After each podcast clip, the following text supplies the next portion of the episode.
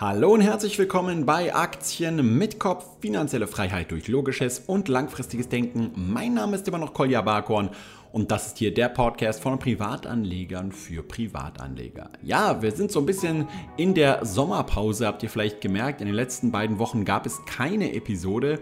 Es liegt aber auch so ein bisschen daran, dass mein Sohn gerade hier zu Besuch ist aus Österreich und ich natürlich immer so versuche, so ein bisschen Arbeit und Freizeit miteinander abzustimmen und äh, natürlich auch weiterhin YouTube-Videos und so weiter mache und deswegen kam es hier nicht zu regelmäßigen Episoden. Aber heute geht es weiter und zwar mit einem spannenden Thema und zwar dem Thema Aktien verkaufen.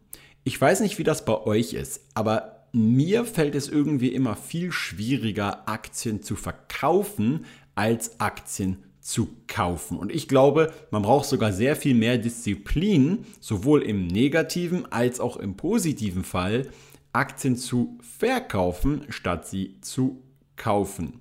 Heute möchte ich einfach mal auf so ein paar unterschiedliche Aspekte eingehen, weil wir auch immer wieder diese Diskussion haben und ich wollte einfach mal meine Two Cents hier mit in den Raum werfen. Bevor es losgeht, wollte ich dich aber noch auf ein richtig geiles Angebot hinweisen und zwar von meinem Werbepartner Blinkist.de.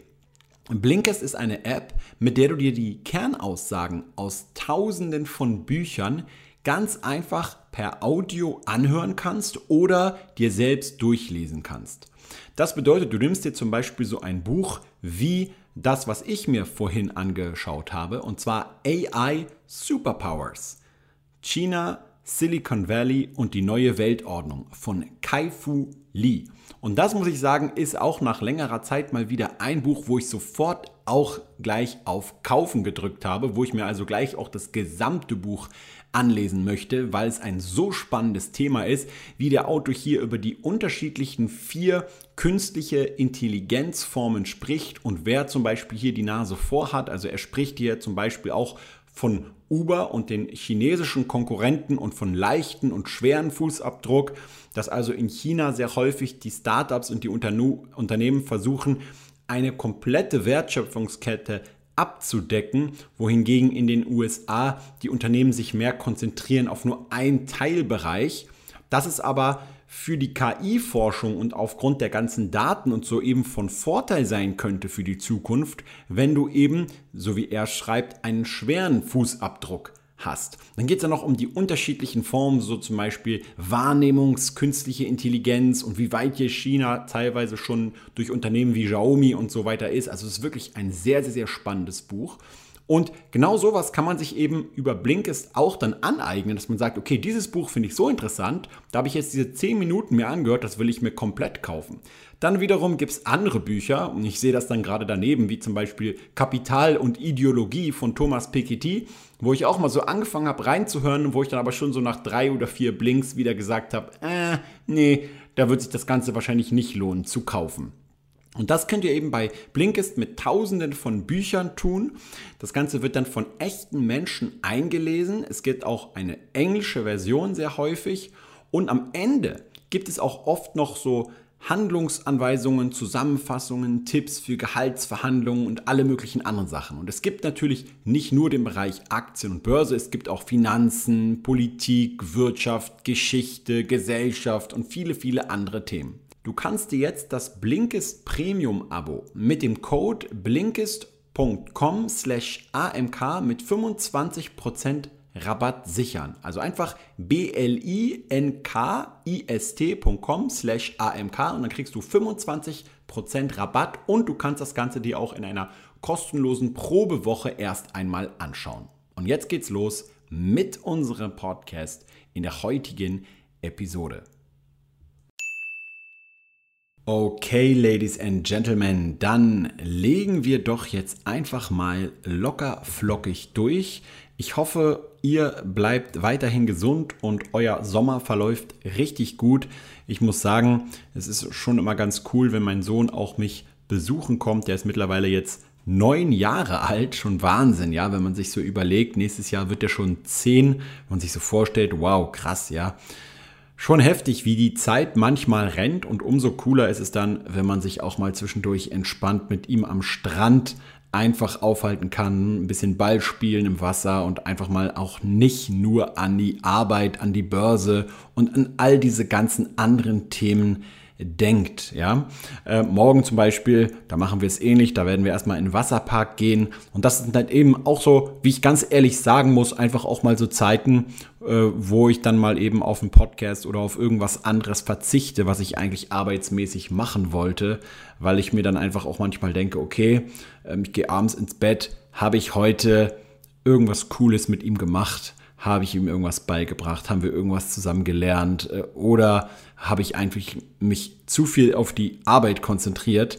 Und ähm, das ist dann immer auch einfach so ein Punkt, wo man so, natürlich so ein bisschen abwägen muss. Klar, persönlicher, äh, persönliches Thema hier gerade, aber wo ich es auch immer sehr, sehr wichtig finde, ähm, dass man hier auch ab und zu Prioritäten setzt, ja. Von daher entschuldige ich mich gar nicht dafür, sondern sage halt einfach nur so, wie es ist.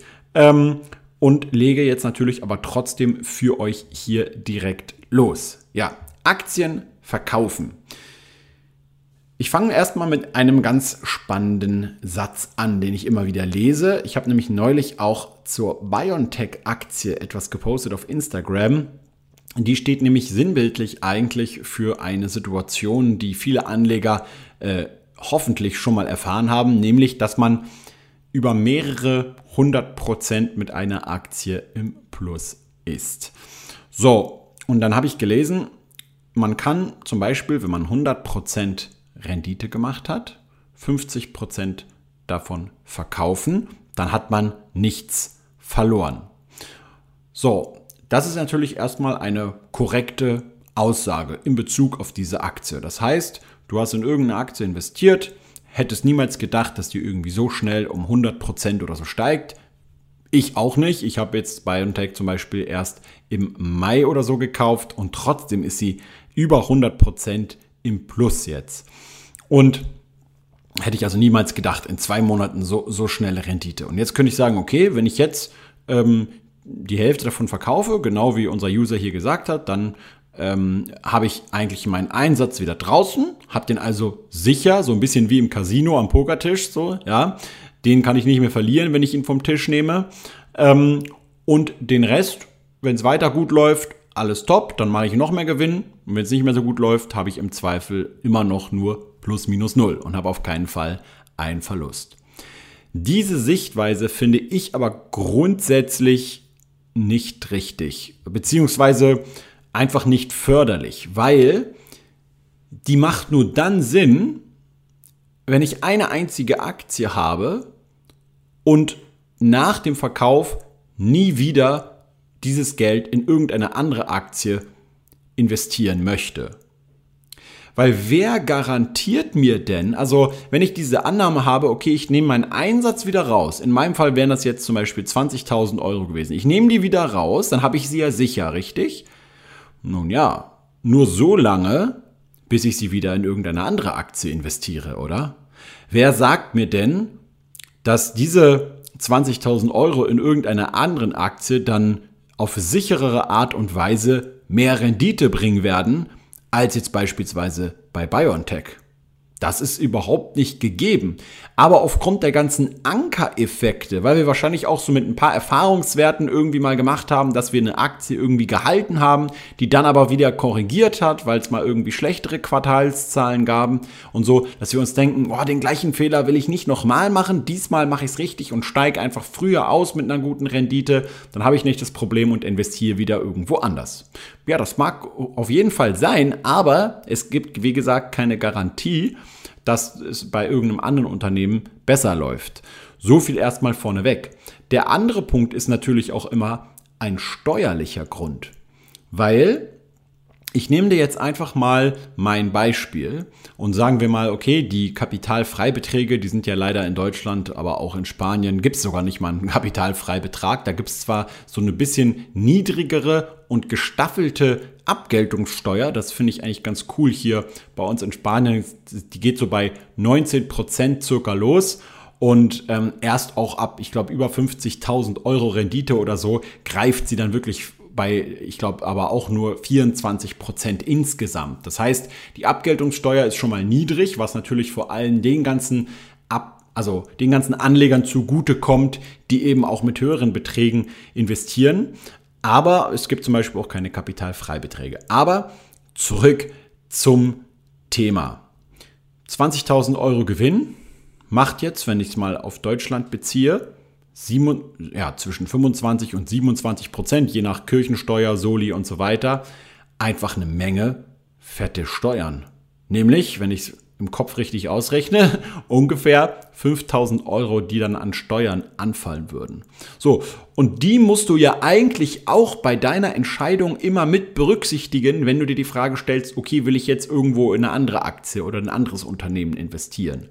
Weil wenn du jedes Mal, wenn du zum Beispiel 100% oder vielleicht hast du auch ein anderes Renditeziel, vielleicht sagst du dir, nee, 200%, jedes Mal, wenn du eine gewisse Menge an Rendite machst, dann ist es leider so, dass auch wenn du jetzt diese Rendite dann direkt wieder investierst in ein anderes Unternehmen und sagst, hey, das bleibt doch investiert und so musst du natürlich trotzdem darauf Steuern zahlen. Es gibt da übrigens so eine Ausnahmeregel, habe ich neulich mit Roland mal besprochen, die gilt aber erst, wenn man, ich glaube, ein Prozent oder mehr eine Aktiengesellschaft besitzt. Dann gibt es, glaube ich, so diesen Sonderfall, dass man eben, wenn man ein Investment umschichtet, halt nicht direkt Steuern zahlen muss, sondern erst, wenn man es halt tatsächlich wirklich ausschüttet oder verkauft. Aber für uns in den meisten Fällen ist es eben so, 20.000 Euro Gewinn macht dann eben 5.000 Euro Steuern. Und das sollte man halt immer berücksichtigen, weil auch angelehnt an den Spruch, hin und her macht Taschen leer, ähm, werden wir halt einfach seltener auch mal 100 oder 200 oder 300 oder 400 Prozent Rendite mit einer Aktie machen können, wenn wir sie ständig immer gleich, wenn wir ein bisschen Rendite gemacht haben, verkaufen. Aber ich bin nicht generell oder pauschal gegen dieses Phänomen oder gegen, diesen, gegen diese Strategie, weil ich finde, es kommt halt immer ein bisschen drauf an. Worauf, das sage ich gleich noch. Aber nehmen wir mal als Beispiel was anderes, was ich gelesen habe, auch bei Instagram unter dem Beitrag. Was ist denn, wenn ich zum Beispiel mit so einer Aktie wie BioNTech diesen Gewinn gemacht habe? Also es gibt manche Leute hier in der Community, die haben teilweise 400, 500 Prozent Rendite mit dieser Aktie gemacht. Und die sagen sich jetzt folgendes, okay, BioNTech, die haben ja jetzt gerade übrigens auch gerade wieder die Quartalszahlen vorgelegt. Ich habe mir den ganzen Call angehört. Ziemlich spannend, was da so abgeht. Da kann ich ja jetzt gleich an dieser Stelle mal ein kurzes Update für euch geben. Und zwar sieht es so aus, dass sie den Gewinn nochmal richtig ordentlich im Vergleich zum ersten Quartal steigern konnten von 1,6 Milliarden im ersten Quartal auf 2,7 Milliarden, also nochmal fast 70 Prozent Gewinnsteigerung. Das bedeutet, BioNTech macht aktuell fast eine Milliarde Euro Gewinn pro Monat. Wenn man das mal aufs ganze Jahr hochrechnet, also sie haben jetzt im ersten Halbjahr kumulativ insgesamt fast 4 Milliarden, nämlich 3,9 Milliarden Euro Gewinn erwirtschaftet. Das bedeutet, auch mit der Delta-Variante und anderen ähm, ja, Expandierungen, die sie auch in anderen Ländern machen, wobei man auch sagen muss, dass sie ähm, zum Beispiel bei äh, Länder, vielen Ländern in Afrika und auch so mit Stiftungen und so hier ihre Impfstoffe nicht mit Profit verkaufen, sondern zum Selbstkostenpreis halt eben verkaufen. Aber trotzdem könnte man annehmen, dass sie so zwischen 8 und 10 Milliarden Euro Gewinn erwirtschaften, wenn es weiterhin so gut läuft dieses Jahr, in diesem Jahr. Bezogen auf den aktuellen Börsenwert bedeutet das, dass, dass die eigentlich ein KGV von spottbilligen so 9 bis 10 haben. Ähm, und da würde man jetzt eigentlich denken, hm, warum ist denn so ein Tech Unternehmen eigentlich noch so günstig bewertet. Eigentlich müssten die doch mindestens so ein KGV von 20 oder so haben. Also eigentlich müssten die nicht mehr 80 Milliarden oder so wert sein, sondern so 150, 160 Milliarden wert sein, wie die größten Pharmaindustrie-Riesen eigentlich. Ja? Und hier ist natürlich aber der Denkansatz von vielen Leuten ganz richtig, die sagen, naja, Moment, Moment mal, Moment mal. Diese ganzen Gewinne kommen ja zum großen Teil durch die Covid-19-Impfungen. Und Delta-Variante hin und her, wenn irgendwann die Impfquoten immer höher und höher werden und dann irgendwie es immer besser und besser gelingt, das Ganze einzudämmen, vielleicht braucht man dann irgendwann gar nicht mehr so viele Impfstoffe Oder aber es gibt halt einfach immer weitere Konkurrenten, die natürlich dann immer mehr Wettbewerb auch in den Markt bringen und den Preis der Impfstoffe immer mehr drücken, so dass BioNTech einfach nicht mehr so viel Gewinn, Gewinn dann erwirtschaften wird. Das ist also im Endeffekt zwar nicht auf ein Quartal oder ein Jahr runtergebrochen, sondern eventuell auf zwei oder drei Jahre heruntergebrochen, einfach so eine Art Sondergewinn ist, den sie jetzt hier gerade machen. Und dass sobald das vorbei ist, es erstmal wieder jede Menge Zeit vergeht, bis sie wieder so ansatzweise viel Gewinn erwirtschaften. So, so viel erstmal zum kleinen Quartalsupdate zu BioNTech. Ich denke aber als persönliche Meinung, dass es äh, weiterhin sehr gut laufen wird. Äh, nicht nur wegen, wegen den äh, Covid-19-Expansionen, die sie weltweit machen, sondern auch wegen den anderen ja, potenziellen Produkten, die sie schon in der Pipeline haben. Sie haben ja jetzt von den 16 insgesamt äh, ja, klinischen Studien oder ich glaube 16 bis 18 klinische Studien zu verschiedenen Therapien, Produkten. Unter anderem arbeiten sie sogar an Krebsimpfungen und sogar äh, AIDS-Impfungen und so, also HIV-Impfungen. Ähm, und da haben sie wohl zwei äh, ja, Fälle, wo sie jetzt schon von diesen klinischen Studien hin in die Produktentwicklung gerade gehen. Und ich denke mal, also wenn man jetzt an den Gründer glaubt und oder an die Gründer glaubt äh, und von der Vision überzeugt ist, dann, dann könnte die Aktie auch weiterhin interessant sein. Aber davon mal ganz unabhängig, denken sich dann einfach manche Anleger, okay, ich habe jetzt mit so einer einzelnen Aktie so eine gute Rendite gemacht von ein paar hundert Prozent. Jetzt nehme ich einen Teil von dieser Rendite raus und investiere die in den MSCI World oder in meine ETFs und so. Das wiederum finde ich zum Beispiel sehr sinnvoll, wenn man einfach nämlich in diesem Moment eine Risikoumstufung ganz klar macht. Man muss sich natürlich hier als erstes ja, dann, dann bewusst machen, hätte ich jetzt vor ein paar Monaten das mit BioNTech gemacht, dann hätte ich jetzt nochmal 100, 200 Prozent Rendite einfach verpasst, ja. Aber ich habe halt eben auf der anderen Seite nicht mehr so ein hohes Einzelaktienrisiko mit drin. Das heißt, wenn man richtige Risikoumschichtungen macht und man sagt, okay, ich möchte von einem wirklich spekulativen, aber guten Investment, was mir geglückt ist, umschichten in etwas nicht mehr ganz so risikoreiches, dann gehe ich damit d'accord, finde ich das vollkommen sinnvoll. Aber wenn man jetzt einfach nur aufgrund der Rendite sagt, ich möchte deswegen jetzt lieber in ein anderes Unternehmen wie Pfizer oder Moderna oder irgendwas anderes investieren, macht das für mich erstmal noch nicht so viel Sinn. Außer natürlich, man denkt sich, ein anderes Unternehmen hat noch mehr Potenzial. Das bedeutet, man analysiert nicht nur eine Aktie, sondern man hat ja rund um die Uhr vielleicht eine Watchlist die man auch irgendwie regelmäßig erweitert oder auch mal wieder ein paar Unternehmen von der Watchlist rausstreicht, ja. Und dann sagt man sich, okay, ich habe jetzt hier bei manchen Unternehmen irgendwie so viel recherchiert und bin mir so viel sicherer, dass diese in Zukunft besser abschneiden werden, dass man sagt, okay, dann gehe ich alles, das mache ich dann zum Beispiel auch, ich gehe all mein ganzes Depot durch. Ich habe es zum Beispiel ähm, so gemacht, dass ich aktuell aufgrund von einer unternehmerischen Situation nicht so viele Aktien kaufen kann wie sonst. Ja, also keine Sorge, ist nichts Schlimmes oder so. Aber ich kann halt einfach aktuell nicht für 30, 40.000 Euro im Monat Aktien kaufen über meine Firma. Und deswegen muss ich auch immer gucken, okay, wenn ich jetzt Aktien nachkaufen will, gibt es vielleicht andere Positionen in meinem Depot, äh, die, von denen ich nicht so überzeugt bin. Und dann gehe ich einfach mein Depot lang und überlege mir, was wäre, wenn ich jetzt keine von diesen Aktien im Depot hätte, ähm, würde ich diese dann kaufen oder würde ich dann eher jetzt die eine kaufen? Welche würde ich bevorzugen? Und dann suche ich, dann mache ich einfach wie so eine Art Reverse Thinking Ausschlussverfahren und nehme die Aktie, die am wenigsten eigentlich mich noch äh, überzeugt, auch wenn ich immer noch insgesamt überzeugt bin von der und sage dann, okay, die verkaufe ich und tausche das Ganze gegen eine bessere Aktie aus. Ja, das ist eigentlich so ein, eine Sache, die, die ich zum Beispiel auch ganz gerne mache. Ähm, aber einfach nur anhand von dieser Rendite-Kennzahl das Ganze zu machen, finde ich eigentlich in der Praxis sehr schwierig. Ähm, man könnte jetzt natürlich nochmal unterscheiden und sagen, okay, bei wirklich spekulativen Sachen, also irgendwelchen kanadischen Penny Stocks oder Marihuana-Aktien oder irgendwelchen griechischen Banken, die irgendwie haarscharf vor der Insolvenz stehen und nur noch irgendwie so zwei Cent irgendwie pro Anteilsschein kost, äh, kosten und so. dass man bei denen dann zum Beispiel sagt, okay, sobald die eine gewisse Verlustzone erreichen oder eine, eine gewisse Gewinnzone, dann wird hier sofort eiskalt auch verkauft. Ich mache das zum Beispiel selbstredend immer dann, wenn ich auch Short-Positionen eingehe. Ähm, dazu werde ich in Zukunft auch hier im Podcast immer mal wieder ein bisschen vertieft darauf eingehen, warum überhaupt gehe ich short, warum finde ich das sinnvoll in manchen Situationen. Und ähm, da kommt also in Zukunft auch ab und zu ein bisschen Content zu. Und aktuell halte ich nur eine einzige Short-Position auf die TUI-Aktie.